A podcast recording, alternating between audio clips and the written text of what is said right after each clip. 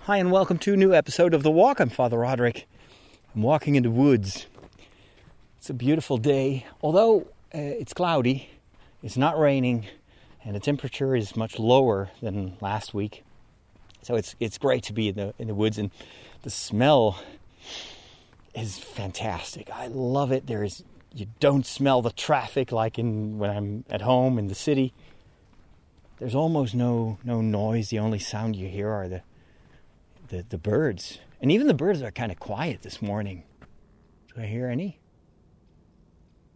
I hear a little bit of chirping. That's all. Everybody's relaxing. And so am I. I love these walks because they help me to think and to reflect and make plans as well. And uh, last time I, I, promised you that I would uh, uh, go back to one of my favorite topics, which is the topic of simplicity and simplifying um, and minimizing the amount of clutter in my life. And I've shared with you many times before how I have been decluttering my home. Um, and after I came back from vac- from my vacation, my short vacation in France, I had an extra incentive to to continue to declutter. And the reason was that, and I don't know if I shared this with you when I talked about my vacation, but we ended up in this home, in this cottage, in the middle of nowhere, that was stuffed to the brim with with junk. Basically, there had been a, this English family, and they had been collecting for most of their lives, and the house is still as if they left it the day before. In every room, on every windowsill, uh, in uh, uh every cupboard was filled with with with souvenirs, with plates, with toys, with books, with just unbelievable. And everything was dusty.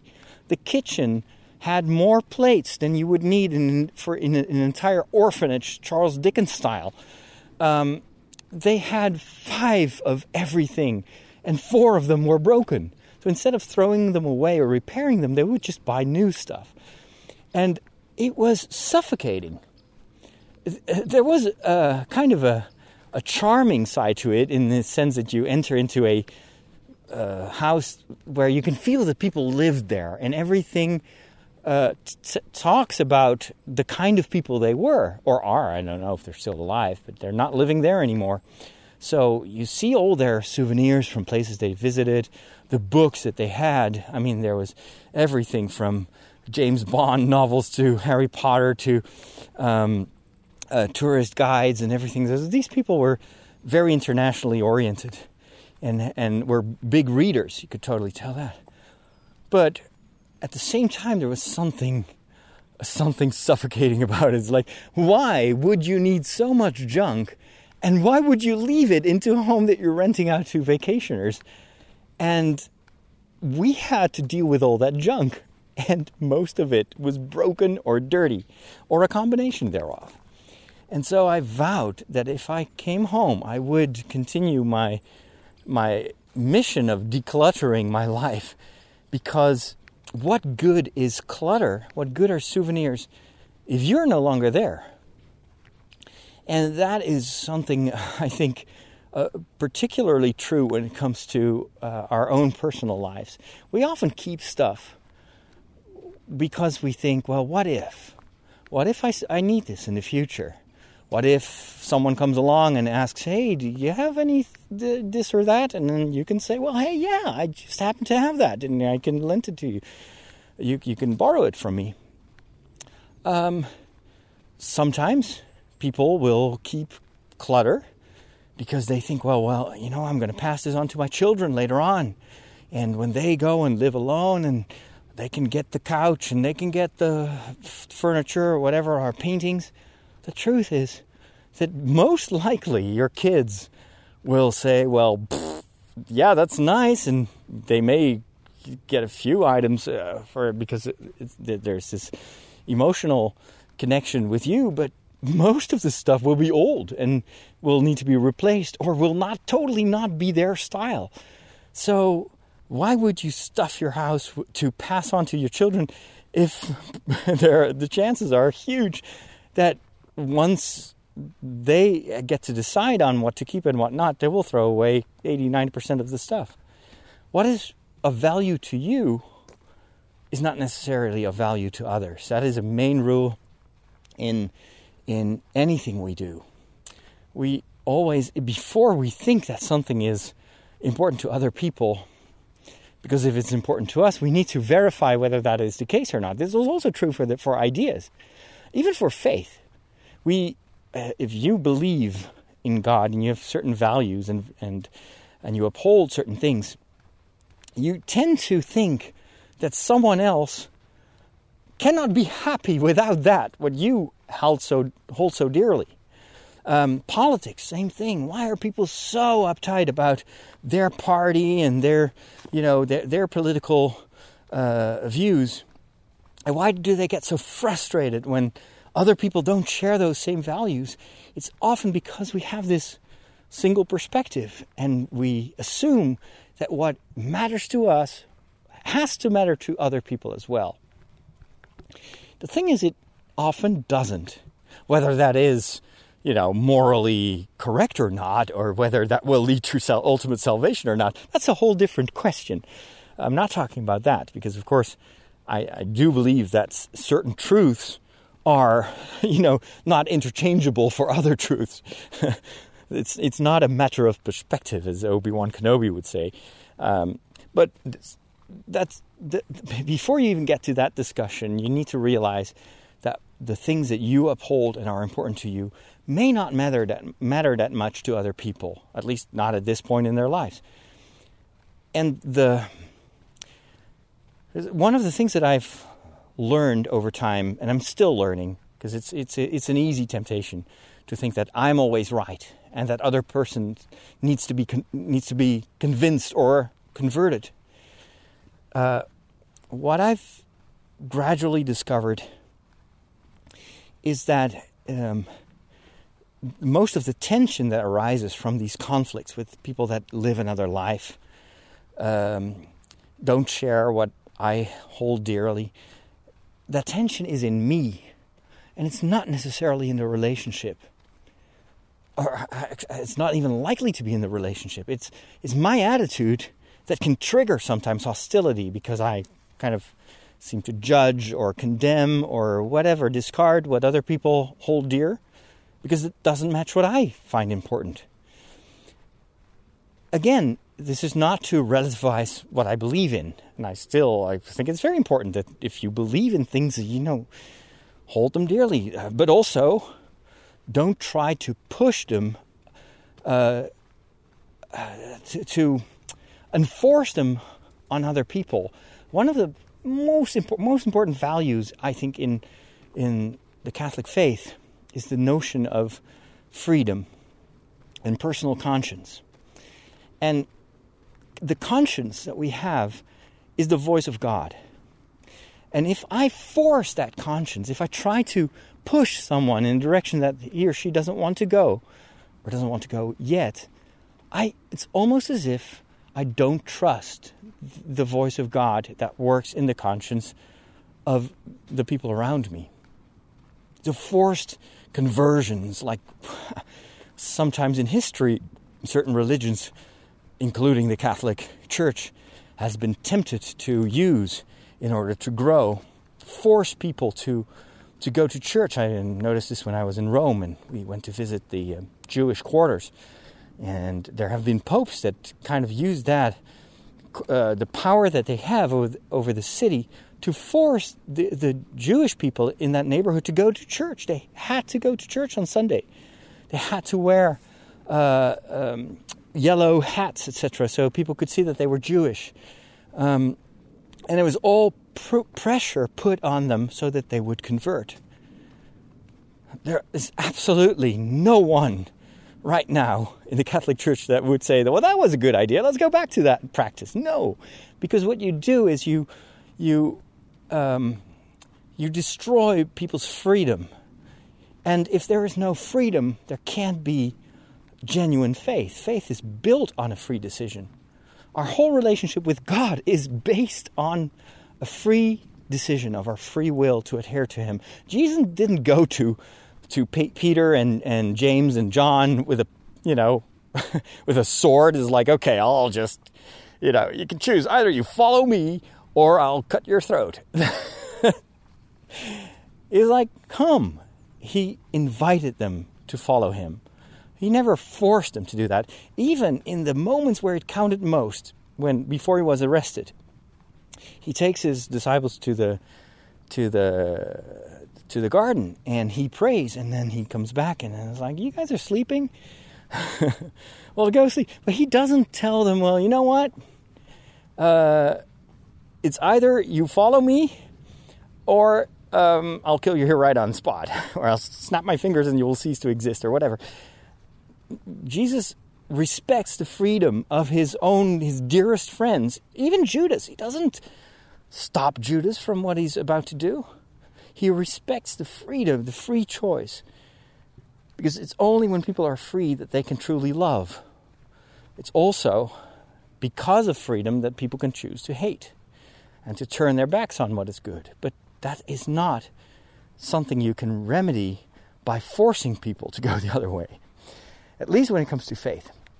Well, what does this have to do with minimalism and, and decluttering your life? Well, in a certain way, thinking, holding on to stuff because you think that your children will need this, or um, it, because it's too valuable for you, so it has, you can't get rid of that.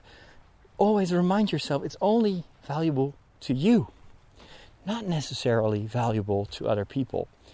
And a nice thought exercise could be Wait a minute, where am I? Oh, I know this place. This is where the horses live. This is where the horses are. They ride behind this fence.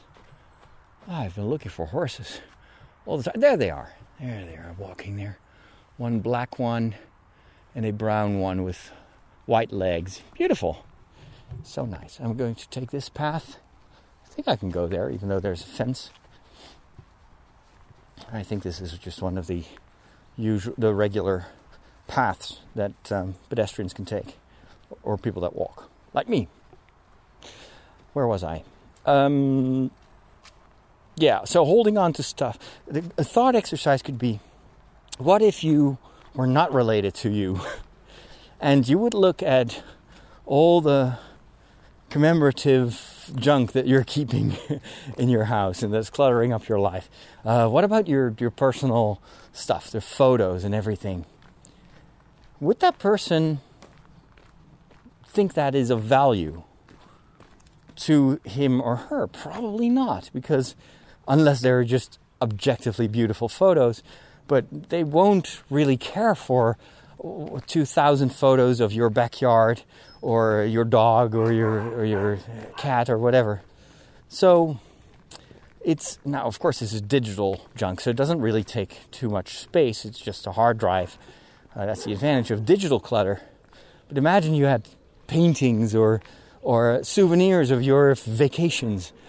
Um, would they care if they weren't with you on that journey, on that vacation? Would they pay for that? Probably not. So the value is in you.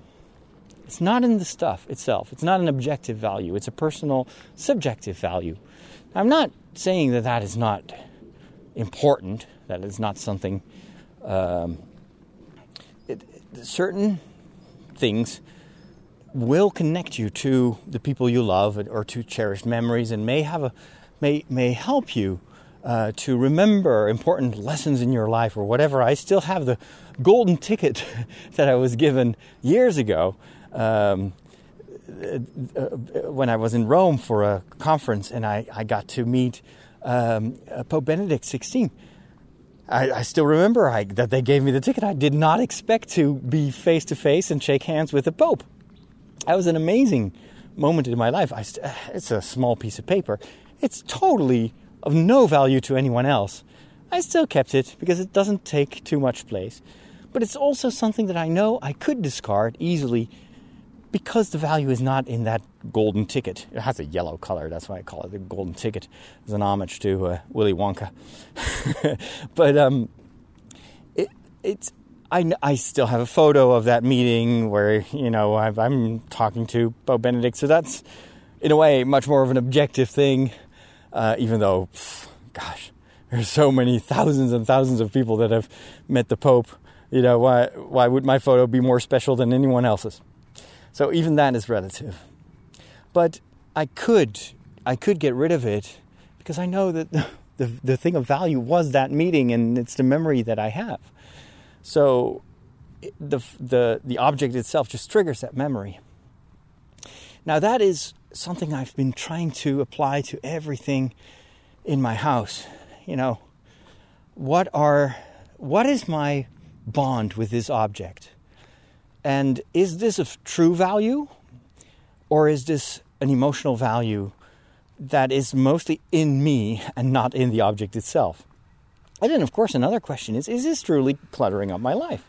I'm not saying that we have all have to live like Buddhist monks and the only thing we have are empty rooms. I, I know that sometimes people will take this to the extreme. Um, in, in, in Japanese minimalism, you'll see these people and they have no furniture whatsoever, not even a bed. They'll just sleep on the floor. And they have empty rooms. Um, it's yeah, I don't I don't know. I think what makes minimalism and decluttering a worthwhile effort uh, to pursue is if if the clutter in your life is holding you back and is impeding you to to get to the important stuff in your life. Mm, so, however, it's strange how your perception of of how important things are can change over time. And ever since I started this journey, I never thought that my house would be as empty as it is right now. And I still, when I came back from my vacation in France, I looked around in my living room and I was like, gosh, I have so much stuff. and it became easier in the weeks that followed to donate stuff and to get rid of even more furniture and things. And it's getting emptier and it's getting to the point that I'm actually convinced that I could live in half the space that I currently have. Uh, I live on the upper floor of the rectory. If someone would say, well, you can't use two or three rooms anymore, I would still be perfectly happy. I have more than enough space. And uh, it's, it's been one of these ideas in the back of my mind that if, for whatever reason, um, I won't be able to pay the rent anymore, or the parish won't be able to uh, f- provide me with a home, um, and you know, in the past that seemed like a total hypothetical situation. But we're getting to the point that a lot of parishes in my country are underwater. Uh, a friend of mine who lives in the south told me that 90% of their parishes in the south is losing 200,000 a year or something along those lines.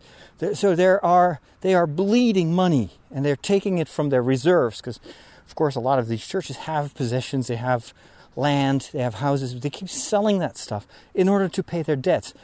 To me, as a someone who's been always extremely careful with money, um, it's, it's an outrage. It's ridiculous. But to my shock, this is also the case in my own parish. I'm not responsible for the parish, I'm not the pastor. But the other day I heard that we are still not solvent. Um, there's, we're still spending much more money than than comes in through donations. I, I, keep telling myself if I were in charge, this would not happen. It's, I am totally allergic to going into debt, especially. You know, I can imagine that people sometimes will invest first in order to um, to become profitable. For instance, if you open a restaurant, you may want to first invest some of your money or get a loan, even though that even that would not have be my preferred way of, of working. But I can imagine sometimes that is the way to go. But you need to have a very good plan on how you will get that money back as soon as possible. But what I don't understand is that people, individual people, or organizations like a parish can continue to spend money that they don't have. Or the only money that they have is what, what generations before them brought together. But that is money you want to invest in growth and not uh, dump into holes in your budget. I mean, anyway, you get my gist. It's um, so I'm, th- I'm telling myself if so many parishes are upside down financially. Um, there, there may very well be a, a moment in history which, where I will still be working as a priest, where a parish cannot pay me anymore, or cannot provide me with a, a, a house. Well, in, in a way, I think I would be ready for that. I would, I would deal with that. And the first thing I would do is to look at what is the most costly in my life. It's probably the, the house and electricity. And I think I would totally contemplate uh, living in a, in, a, in a tiny house. Building my own hobbit hole, not because I want to live in a Shire like hole in the ground and because of romantic reasons, because that would cut out uh, 80% of my expenses. And then for energy, I would say, why not go green? Why not get solar panels and heat my house with that? Um, what do you truly need in terms of, of energy anyway? I've been living for six weeks on the road and I did not spend any energy but my own. And so, of course, in the winter you need to heat the house, but it's ultimately all the equipment all that, uh, the car, all that, is it truly, truly necessary? I've been working as a priest for how long have I not had a car since Rome? So that's 14 years. Last year, someone gave me a car. Uh, it was a second-hand car. The person who didn't uh, was uncertain about his own driving skills, and so the car was 10 years old. He was like, "If you can use it, you can have it." And I'm super happy with it because it helped me to, especially for my work, to go to places to film, which were very difficult, if not impossible, to reach with with with uh, public transport. But the years before that, for 14 years, I was perfectly happy as a priest, and I did all my media work without a car. That's another huge monthly expense that I could cut tomorrow, and I don't think I would suffer from it or my work would suffer from it. I would just have to make other choices. You wouldn't make the same programs and you would be more picky about, you know, where you go or not. But it's not impossible. It just requires a little bit of juggling. So, um, still in the back of my mind, how much space and how much stuff do I really need to be happy, to to have a, a full life as a priest? And the more and more I think about that, and the more I declutter and simplify, the more I realize that it impacts everything in my life. This also has to do with the way I spend my time, and that is something I, I uh, wanted to share with you. Over the past few weeks, I've been making different choices in how I spend my time. Uh, I know that a lot of the stress in my life used to come from anxiety, and that anxiety was linked to the big question is what I do, is that good enough? And when it comes to the job that I have, the work that I do in a parish, but also the work that I do for television, there's always this fear of rejection that what I made was not good enough or I didn't do enough. And it creates this ongoing tension of overstuffing your days, trying to do more than is necessary. And this has, because I've been thinking about this a, lo- uh, a lot during the Camino, that I started to discover how much that impacted everything I did. Not just my working hours, but also the way in which, for instance, I would consume media, the way I which I would in which I would spend my free time. I would just stuff that with television series I needed to watch, movies that I needed to go to and see, uh, video games that I wanted to play, uh, Lego sets I wanted to build. Um, it was this. It was as if there was. It was never enough. It was never a time to be just content and happy with what I did.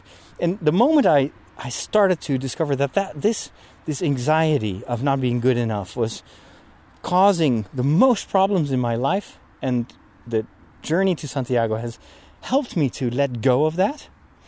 I, I, I still remember very, very strongly that moment uh, where I walked to the Cruz de Ferro, this uh, go- uh, this iron cross, and the stone that I carried and and put on the, at the feet of that cross was exactly this fear of being rejected. It's like I don't want to live in fear anymore, and that created so much inner peace, and it translates also to the kind of the, the, the way I, I spent my time right now. So, um, to make it more concrete, oftentimes in the evening, uh, I would work. I would just continue to, to answer my email and and work on on content, and I would update my Facebook page. And uh, what I try to do now is to work during the day, not overdo it, just you know do the things I, I know how to do well and I can deliver, and not worry about all the other potential things that I could do. The one of my biggest pitfalls was always says, I have an idea, it needs to be realized tomorrow. And I would do f- 15 things instead of 5, and 10 of them would stay unfinished because of course you can only spend your time once. Um, that pressure is fading away and I'm more and more happy with just doing the things that I know I can do well and that are helpful to other people. It also means that I don't have to be in this perpetual state of productivity and thinking that everything that I do, even in my spare time, should result in a production. That's been one of my big things in the past. Is like every movie I saw needed to end up in a podcast. Every TV show that I was following or enjoying had to be a series on SQPN. and it would start as a hobby and as something that was fun, and it would always, always without, uh, uh, without exception, end in uh, the feeling of, of having to do homework. That even my spare time was became a chore, and that's no longer the pressure that I feel. I I pick my the things that I do. So, for instance, uh, instead of working late at night and to spend my time at the computer and trying to play all the video games that I have and feeling guilty if I would have purchased a game and not play it anymore and I didn't get to level 100 and st- staying at level 98. Right now, I have another attitude. Um, after dinner, I may play video game if I have energy, if that's what I want to do. But if I don't, I'm not going to. And um, I, uh, the past few weeks, I've been spending much more time in my rocking chair, reading. And one of my joys right now is to just read an hour before I go to bed. It, this also has to do with another um, choice which I hope I can uphold because it's kind of out of my comfort zone. I would always read in bed. This is, I've been doing this since I was a child. I would read hours and hours, and there were times that I could read until three or four in the morning if I wanted to uh, finish a book. Um, gradually, over time, the books were replaced by uh, e readers and tablets and phones. And so I would uh, just read on my iPad. The thing is, it, it does impact your sleep. Uh, there's been a lot of research on that, and it's true. Uh, the, the, other thing that I would do is I would listen to podcasts. I would feel guilty. I've got such a backlog, and there's so many shows that I still need to listen to. And I would just start to listen to a podcast in bed, and I would fall asleep. And then I would wake up in the middle of the night, and then because of the bad mattress that I had, I would not be able to go back to sleep immediately because I would have pain in my back. And so I would just put on a podcast and listen to that. And it would, it's so, um, it was creating so much noise in my life. And in a way, also mental fatigue that um, about two weeks ago, I decided, you know what? I am going to try something different. I'm not going to allow any electronic devices in my sleeping room anymore. This also had to do with uh, my rediscovered value of sleep because of the new mattress and sleeping so well. Like I don't need to have tablets and, and phones and podcast devices in my sleeping room. When I go to bed, I go to bed. And um, that's what I did. And instead, I'm, I'm reading in the rocking chair, and I'm reading both um, on my iPad and sometimes just paper books. I'm currently reading a fun book about how the original Blade Runner movie was made. It's a paperback that I bought secondhand years years ago. Uh, and there's something relaxing about just reading a regular book book and not having a screen in your face. But I'm also really enjoying the um, Marvel Unlimited subscription that I have, which allows me to read comics on my iPad. And it, this has been such a game changer because it has an active panel uh, technology where instead of just showing you an entire page, which of course an iPad is not that big. So if you would read a comic by just seeing the entire page and then you had to manually zoom into the, the, the, the pictures, that makes for very um, clumsy reading. Marvel, the app has a, a, a, function that you can activate where it will lead you over the page and it will zoom into stuff.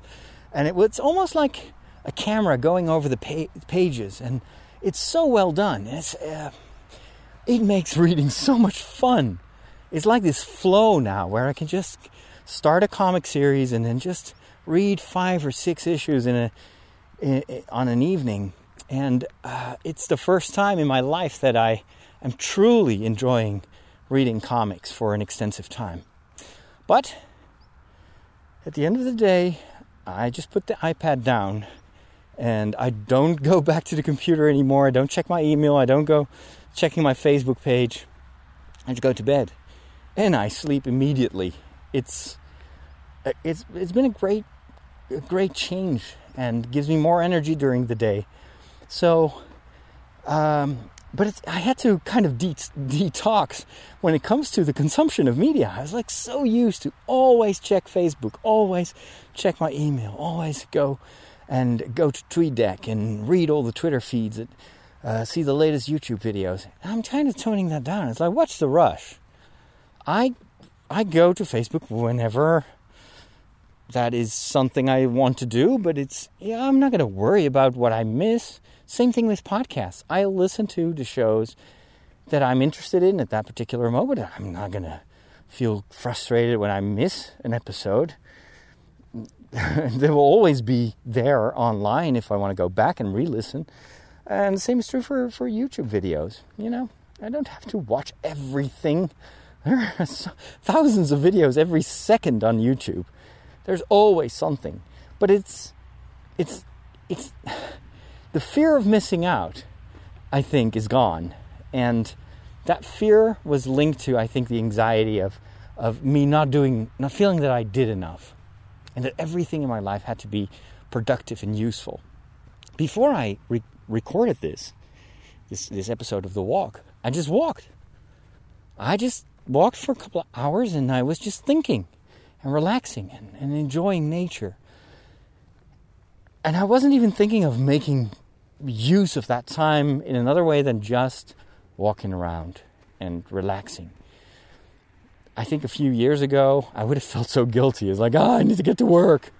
I need to record a vlog or I need to do a live stream. Now I'm like, no, no, I'm just here and it's good. And I will record an episode when I, I've gathered my thoughts and, you know, that's, that's about it. And it doesn't have to be a long show or uh, I'm just sharing what is currently on the top of my mind and that's enough. You know, it doesn't have to. I'm looking at the time now. Like I've recorded for half an hour, and I think I've shared what I wanted to share with you. So I could, of course, force myself to record another half hour, but that would just be banter. There will be another episode next week. I don't want to rob you from your time, so it's it's kind of this calmness that comes from simplifying my life and focusing on the things that I believe I need to do. And I'm not I cannot force my my my life onto other people anyway. Uh, I share what changes me, what is important to me, And that may or may not change your life and help you or maybe not help you. That's not my concern. That's not, not something I need to worry about. And it's not the quantity of what I do that will change people or will change the world. It's the quality that matters. And I think that this will translate also in the way we run our our, our social media apostolate. Um, instead of going for quantity, I would like to focus on quality and on having regular shows, a regular output. I think that's much more important than posting like six or seven times a day. I read something on on the feed of Buffer, which is a, uh, a, a service that we have been using to run our social media streams. Um, and they noticed that they had a strategy in which they would post, I think, eight or ten times a day, both on Twitter and on Facebook. And then they, they switched to only one or twice a day, once or twice a day. But the content would be much more thoughtful, better quality, uh, really uh, picked the they, they wanted to to be stuff that people would enjoy clicking on and would really help them and would be shareable and their engagement and the no- amount of followers rose instead of what they thought would happen would lower because they went for quality and they went to add, to the things that truly added value to to their audiences instead of focusing on themselves like we need to get our brand out and we need to you know every tweet would be kind of like a secret like branding message uh, but that's ultimately still uh, focused on what you think is important to you. Get the get the word out, get the brand out, get the maximum followers. And the moment they started focusing on what is truly valuable for our audiences, and let's focus on quality, that's when they started to grow. I think that's an important lesson for us. That's also, by the way, one of the reasons that um, I've decided um, with Inge to reduce our channels, our Trideo channels. Um, and this is also something um, that that impacted our strategy when it comes to our podcast uh, channels. We used to create pages and Twitter feeds for every show, and sometimes even multiple pages for the same show. Uh, we would have channels in Dutch, in English. Um, the secrets off. every show would have its own Facebook page, and the idea back then was the more we're out there, the easier it will be for people to find us. And then, once they find, find our Secrets of the Pirates of the Caribbean page, they will also go to our other pages. Well, that was not what was happening. The opposite was true. We became burned out because we had way too many channels to, to be able to manage. We didn't have the output to fill those channels, um, let alone the time to build a community. And people did not cross over. Because if you are uh, a fan of the Pirates of the Caribbean or Star Wars and you have your own page, you you you just follow that page because well, every once in a while there will be a Star Wars post in your feed. If the if the feed doesn't bring you anything new, then you won't even go to the page itself. So uh, it's how it works. Twitter is even worse. People have subscri- or are following so many individual people and channels, and the Twitter stream just goes by at full speed for so many people. So the, the chances that they will actually see your content are so slim. Let alone, you know, the ability to build communion, community. That's almost impossible on Twitter nowadays. So we decided to bring everything back to one page for Trideo. Uh, we also wanted to be consistent in our so that people could find us more easily. And uh, Trideo, the word Trideo, uh, was around before Trideo was around, in the sense that there, was this um, uh, Indian guy, and I think his name kind of resembles Trideo, but it's like something like Trivio, or but he registered Trideo on Facebook, and well, it's first come first serve, so that name is not available to us. We used to have pages that were um, had URLs based on a language. But we don't want to do that anymore. We want one page, one Trideo page, one community with multiple language. And nowadays, the um, technology enables you to do that. You can post uh, with translations on, and you can add a translation yourself so that people who, for instance, don't speak English will only see the Dutch text or will have a button to translate. And Twitter is also offering a translation uh, option in at least when you're using the Twitter web the page in your browser. I'm not sure about the about the applications because I'm more of a TweetDeck user, and in TweetDeck I don't think you have translations yet. But that's only a matter of time. This is the way is things are going is multi-language. So there's only one page now, and we called it Trideo Media because that's the kind of the common denominator for everything we do. We are Trideo, and we make media, or we work in media. Um, and it, it covers all our activities, even the third party stuff that we do. It's still Trideo Media. So uh, we went in and merged all the Facebook pages. So even the followers that were only following the Dutch feed will now be automatically brought into the the the the, the new page of Trideo Media.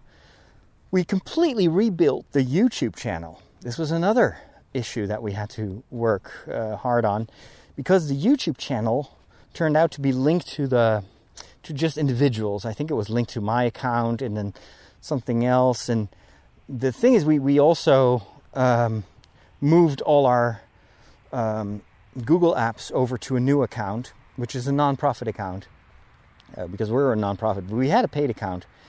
Um, and the result is that we had to basically, there was no way to to transfer the the old YouTube page to a new account. Um, and of course, it was terribly frustrating because we would lose all our views. But then I think, you know, what are views? It's just a, a record of the past the views themselves don't have value anymore because the videos already have been watched. We know how, how successful they were. So, eh, it's just basically something you, you, would only use to show off. Look, look how many videos people have watched. But there is not, not a real practical problem in starting anew. So that's what we did. We cleaned the entire YouTube channel and I'm starting to rebuild it up. And that's not a problem. I mean, yeah, you, got to start anew. You have to point people to it. But we only had a couple of hundred followers anyway, because people tend to consume what we produ- produce via other ways right now. So it's all via Facebook and podcasting. And perhaps over time, YouTube may become stronger if that is where our audiences live. We'll see. It's not a problem. And so, in Twitter, same thing. We had four or five Twitter accounts, and then I think every show had a Twitter account. I think I was managing at a certain time with TweetDeck, I was managing 20 Twitter accounts, all linked to the podcasts or to Trideo Productions. Crazy. And, and really not sustainable. So again, we, we, we decided to go for simplicity. Have just one Twitter account.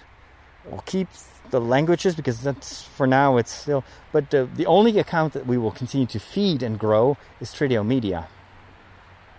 And I did this on a personal level as well. I had um, a personal profile on Facebook, a personal page.